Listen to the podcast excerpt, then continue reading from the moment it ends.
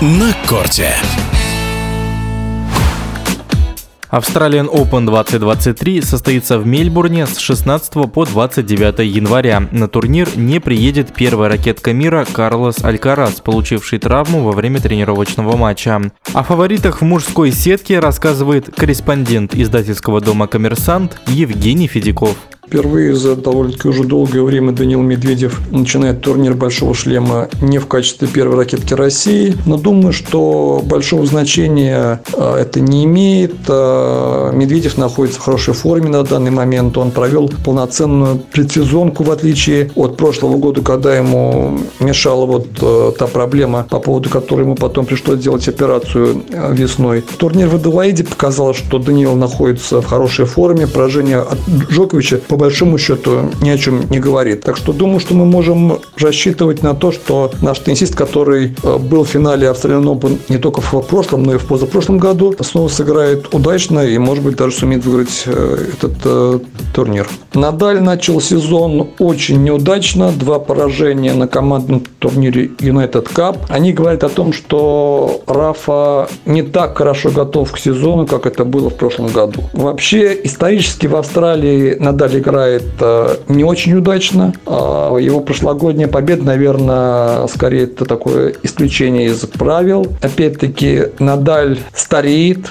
об этом можно уже говорить э, совершенно определенно. И если на любимых своих грунтовых турнирах, таких как Рангарос, он вполне возможно еще будет опасен очень и может э, даже претендовать на победу, то в Австралии, мне кажется, что в этом году Надаль не является главным фаворитом турнира и даже даже не входит в тройку. А тройку, с моей точки зрения, это Джокович, это Надаль, и это э, кто-то вот из молодых игроков, это может быть Каспер который тоже сезон начал не очень удачно, но он может выстрелить в Австралии. И все-таки я надеюсь, что это может быть Андрей Рублев. Поверьте, мотивация у Рублева запредельная, я думаю, что он э, может попытаться проявить себя в Мельбурне с очень хорошей стороны.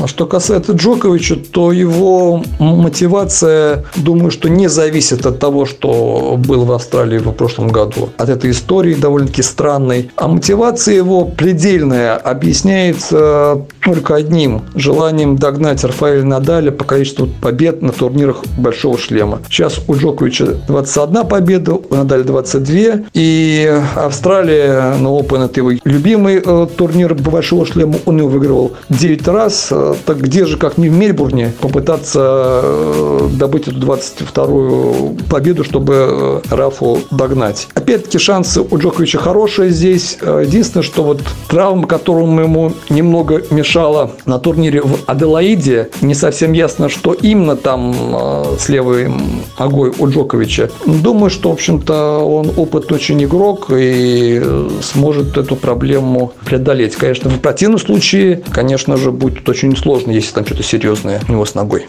Что касается темных лошадок, наверное, темными лошадками я бы считал несколько игроков, которые, опять-таки, привели себя очень здорово в прошлом году. Это не Кириус, который дома будет сверхмотивирован, который уже был в финале Уимблдона, который знает, э, как полностью проходить э, эту всю затяжную историю на турнирах Большого Шлема. И думаю, что он может быть очень опасен. Кроме того, он может быть очень опасен на такой э, американец э, Тейлор Фриц. Он тоже очень хорошо начал сезон. Он и кончил сезон э, прошлого очень удачно. И сейчас он выиграл все свои матчи практически на United Cup. И думаю, что шансы у него хорошие сыграть в Мельбурне очень здорово. В эфире спортивного радиодвижения был корреспондент издательского дома «Коммерсант» Евгений Федяков. На корте.